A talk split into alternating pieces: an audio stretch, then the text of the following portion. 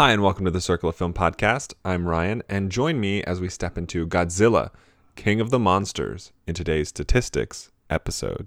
We read the wind and the sky when the sun is high. We sail the length of the seas on the ocean breeze. At night we name every star.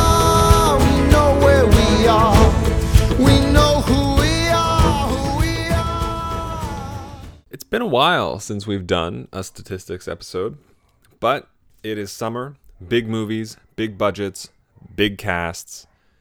It's time to get back into the swing of things. Um, I tweeted this out, but all of this week's episodes are going to be statistics episodes. Uh, and then next week, we'll kind of go back to the normal flow of things where, you know, statistics, general, review, they all kind of mix together and mingle together after that. Uh, so today we got Godzilla, King of the Monsters. this is uh, a brand new 2019 film that I saw um, on May 30th, 2019. It's a 2019 film. It is approximately two hours and two minutes long. There is an end credit scene uh, at the at the tail end uh, of the film, but it's it's really not much to worry. I, I don't know. It's hardly even worth staying for, if I'm being honest. My brief synopsis: All of the titans around the world wake up. Pretty straightforward. Uh, I ended up giving this film a 34. Uh, last I looked, it had a 40% on Rotten Tomatoes.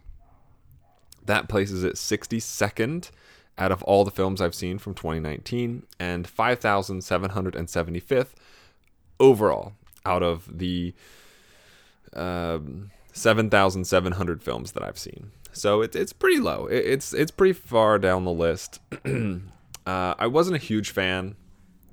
I I vastly uh, enjoyed the 2014 Godzilla more. I liked Kong Skull Island a lot more.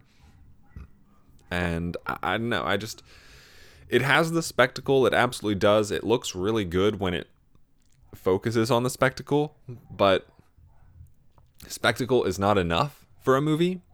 Um, it can make it mildly enjoyable and even have some great scenes, but you need some level of characters that are cared about. You need some level of writing, and Godzilla King of the Monsters does not have either of those things.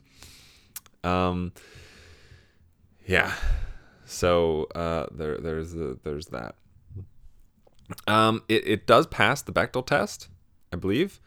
Uh, you have handful of female characters, but predominantly you have Vera Farmiga. And okay, pause.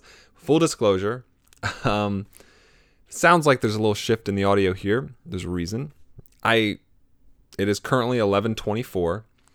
I finished recording this episode 2 minutes ago and I went to my Audacity application and it had stopped right where I just picked up. So here we go from the top. Let's do this. Um, okay, Vera Farmiga and her daughter Millie Bobby Brown have many conversations throughout the movie, passing the Bechdel test. It's a PG-13 film. It is the 766th 766th best action film. is ranked 734th in adventure films, 618th fantasy, and 500th in science fiction.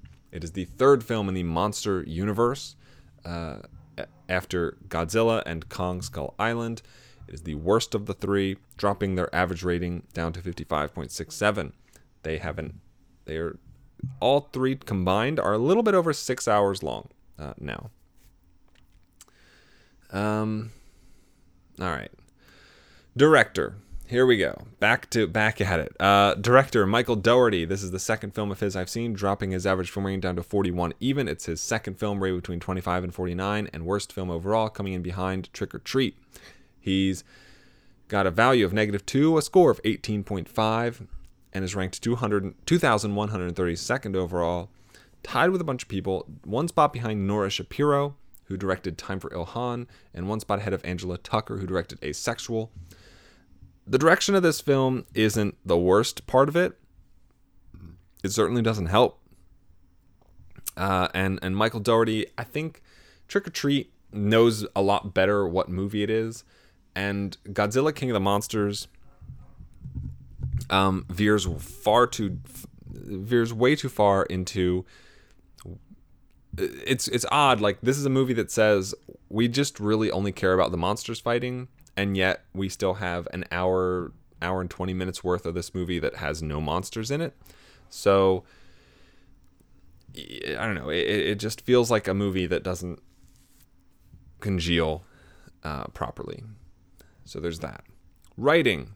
Three writing credits on this movie uh, we'll start with Max Borenstein. This is the third film credit of his I've seen. It drops his average film rating to a 55.67. It's his only film rated between 25 and 49. Worst film overall. Coming in behind Godzilla. He wrote for all three of the Monster Universe movies. He has a value of zero, a score of 33.4, and is ranked 1,137th overall. One spot behind Harry Kleiner, who wrote Bullitt, One spot ahead of Damon Lindelof, who wrote Star Trek Into Darkness, among other things. You also have Michael Dougherty himself. This is his fourth film credit as a writer, dropping his average film rating to a 39.25. It's his fourth film rating between 25 and 49, and third best movie overall, coming in behind Trick or Treat and ahead of X Men Apocalypse. His value of negative 4, a score of 22.17, and is ranked 3,495th overall, tied with a huge number of other people, and uh, just ahead of Arthur Sheekman. And finally, you have Zach Shields. It's his only film. Average rating of 34. One film between 25 and 49. Value of negative 1. Score of 10.33. He has a rank of 6,255th overall, tied with a bunch of other people. One spot in front of Johnny Knoxville. Uh, the writing is the worst part of this movie. It is by far the worst. There are lines of dialogue that don't make sense. The plot is incomprehensible. The character motivations are non existent or counterintuitive to the characters that they are written as. Uh, half of the characters are just quips, walking quips. Um, it, it just it none of it works. None of that side of things works. Outside of the action of monsters fighting, this movie has nothing. It really doesn't. So, actors in this movie. This is, I guess, like it has a good cast going for it, but when you waste them, you kind of squander any goodwill you've earned. So, uh, we'll start out with Sally Hawkins. This is her 22nd film credit, dropping her average film rating to a 63.41. It's her fifth film, rated between 25 and 49, and 20th best movie overall, coming in behind Cassandra's Dream and ahead of Great Expectations. She has a value of 9.5, a score of 67.63, and is ranked 143rd overall. One spot behind Orson Welles, one spot ahead of Denholm Elliott. Sally Hawkins reprising her role from the first Godzilla and is uh, unceremoniously given nothing to do. Next up is Kyle Chandler. This is his 14th film credit, dropping his average film rating to a 66.86. It's his third film rated between 25 and 49, and 12th best movie overall, coming in behind The Kingdom and ahead of The Day the Earth Stood Still. He has a value of 8.5, a score of 67 even, and is ranked 155th overall, tied with James McDonald, one spot behind Edwin Maxwell, one spot ahead of Helen McCrory. He was not in the first movie. He's pretty much the main. He's one of the main characters. He's the dad of Millie Bobby Brown and husband to Vera Farmiga. Um, I was never really sure what his role was supposed to be. If he was just an expert in something, or you know, if he was supposed to be the scientist, if he was supposed to be the dad, how much of each of those he was supposed to be. I think the movie wanted all of them, and in so doing so, stretches the character way too thin to to mean mean anything. Next up is Bradley Whitford. This is the 18th film credit of his I've seen. It drops his average from rating to a 57.78. It's his fourth film rated between 25 and 49 and 16th best movie overall. Coming in behind Scent of a Woman and ahead of Billy Madison, he has a value of 3, a score of 55, and is ranked 803rd overall, one spot behind uh, Tony Bentley, one spot ahead of Angus Barnett. Bradley Whitford is a quip machine character. That's it. Next up is David Strathairn. This is the 31st film credit of his I've seen. It drops his average rating to a 53.68. It is his 12th film rated between 25 and 49 and 24th best movie overall. One spot behind We Are Marshall, one spot ahead of A Dangerous Woman. He has a value of negative 1.5, a score of 48.92, and is ranked 1,408th overall. He is right behind Sharlto Copley and right ahead of Eva Mendes. David Strathairn, reprising a role from the previous movie, is a military man and is pretty much just there to inform the main characters that he has sent a oxygen bomb their direction. Next up is Canada's own Thomas Middleditch. this is his 13th film credit, dropping his average film rating to a 52.62. It's his fourth film, rated between 25 and 49. 10th best movie overall, coming in behind The Brass Teapot and ahead of Search Party. He has a value of negative 1.5, a score of 44.1, and is ranked 2007th overall.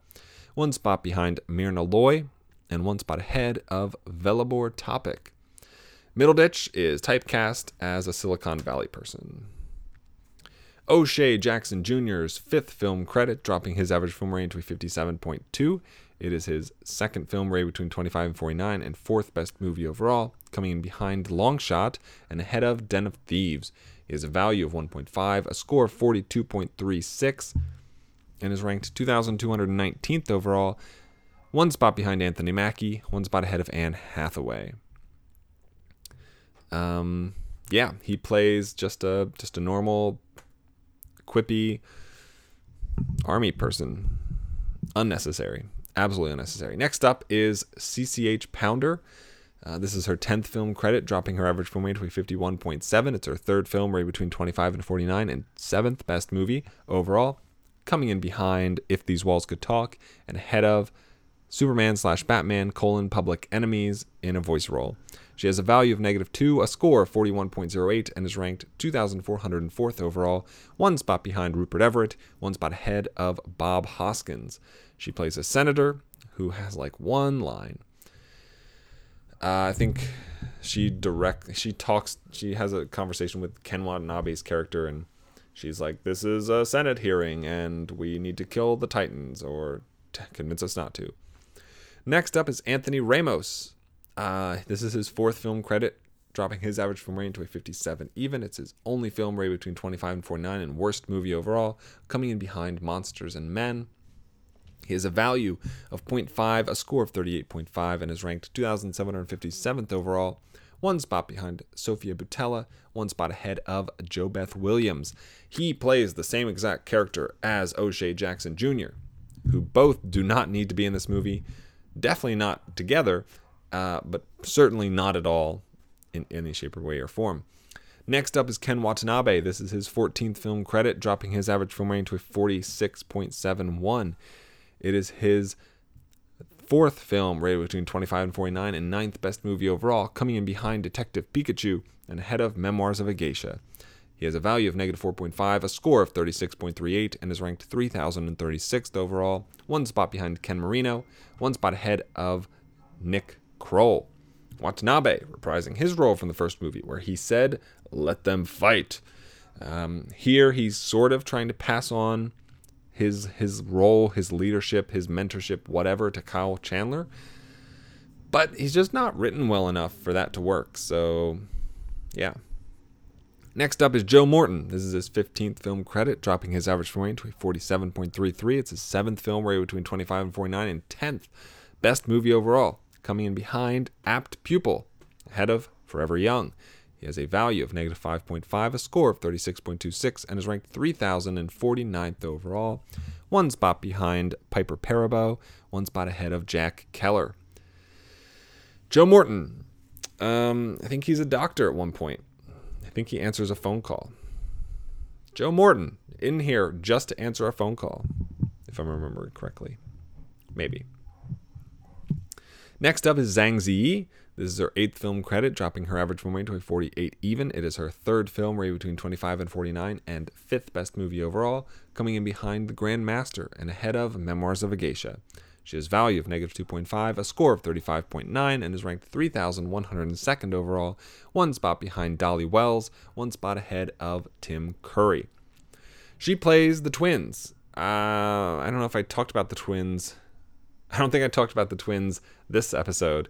I talked about it before when I first recorded this and then lost it. Um, there's character twins, twin characters in this movie, played by Zhang Ziyi.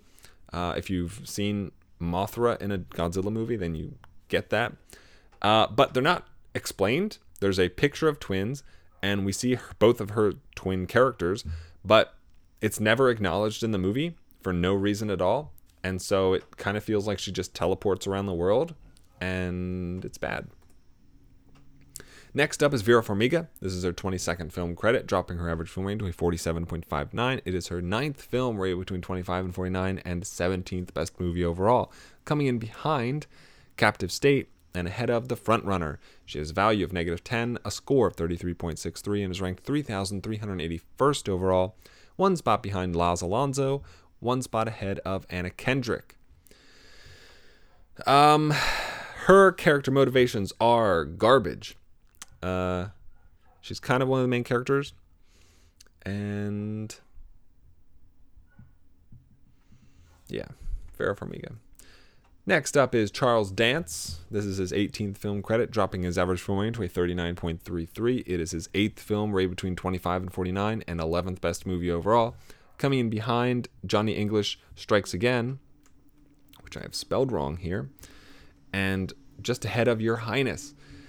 Uh, he a value of negative 14, a score of 21.4, and is ranked 4,432nd overall, one spot behind a bunch of people, including uh, Marina de Tavira, uh, one spot ahead of John Bennett Perry. He is typecast as a British villain. His character is literally just a British villain, and there's nothing else to him. Wrapping us up, I believe, is Millie Bobby Brown. This is her only film credit that I've seen. Uh, it's her only film, so average rating of 34, one film between 25 and 49, best film, worst film, value of negative 1, score of 10.3, rank 48, 4,811th. She is fine. I like Millie Bobby Brown. I like her in Stranger Things quite a bit. In Godzilla King of the Monsters, she is just okay. And her just her character does so many stupid things and makes many bad decisions that don't feel authentic or real. So there's that. Okay, those are all the actors. Yes, we're still recording. Okay, good. Um, whew, man.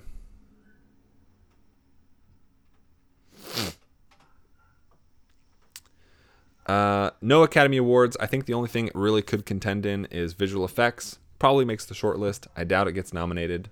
Definitely can't win. As far as Circle Film Awards go, it is currently nominated for special effects, but it's early in the year. We'll see if it can hold on to that spot. I think it's unlikely. Um, as far as the year is concerned, it is the 101st film I've seen from 2019, dropping the average rating of those films to 40.47, their tomato meters to 61.87. Is the 18th action, 19th adventure, 18th fantasy, and 18th sci-fi film from this year. The 62nd bad film, dropping the ratio of good to bad films from 2019 to 0.37. It is the part of the 51.49% of films to pass the Bechdel test with a 3 and it is the 30th PG 13 film. It is one of the 79 films on my spreadsheet that currently has a score of 34.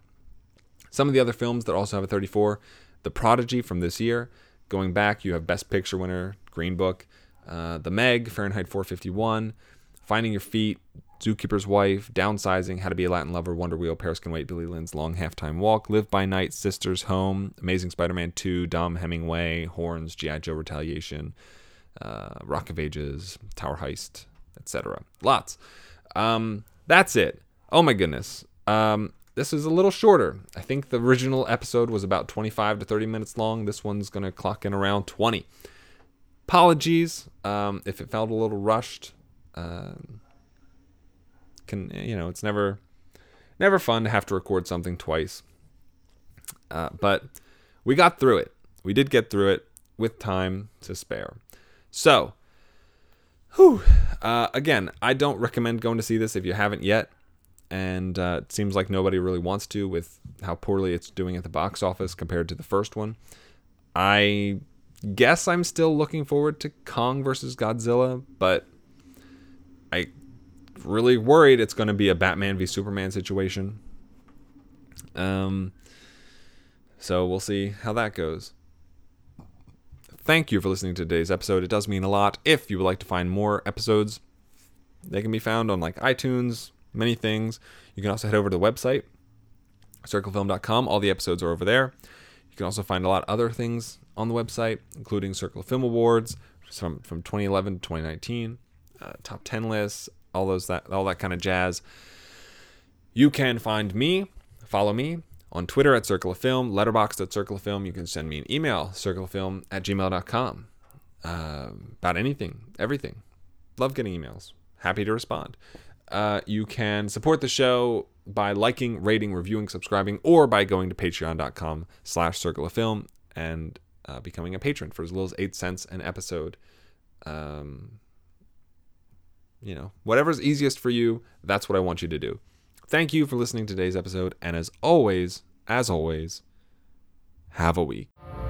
So long, farewell, I'll be to say goodnight. I know she'll never leave me, even as she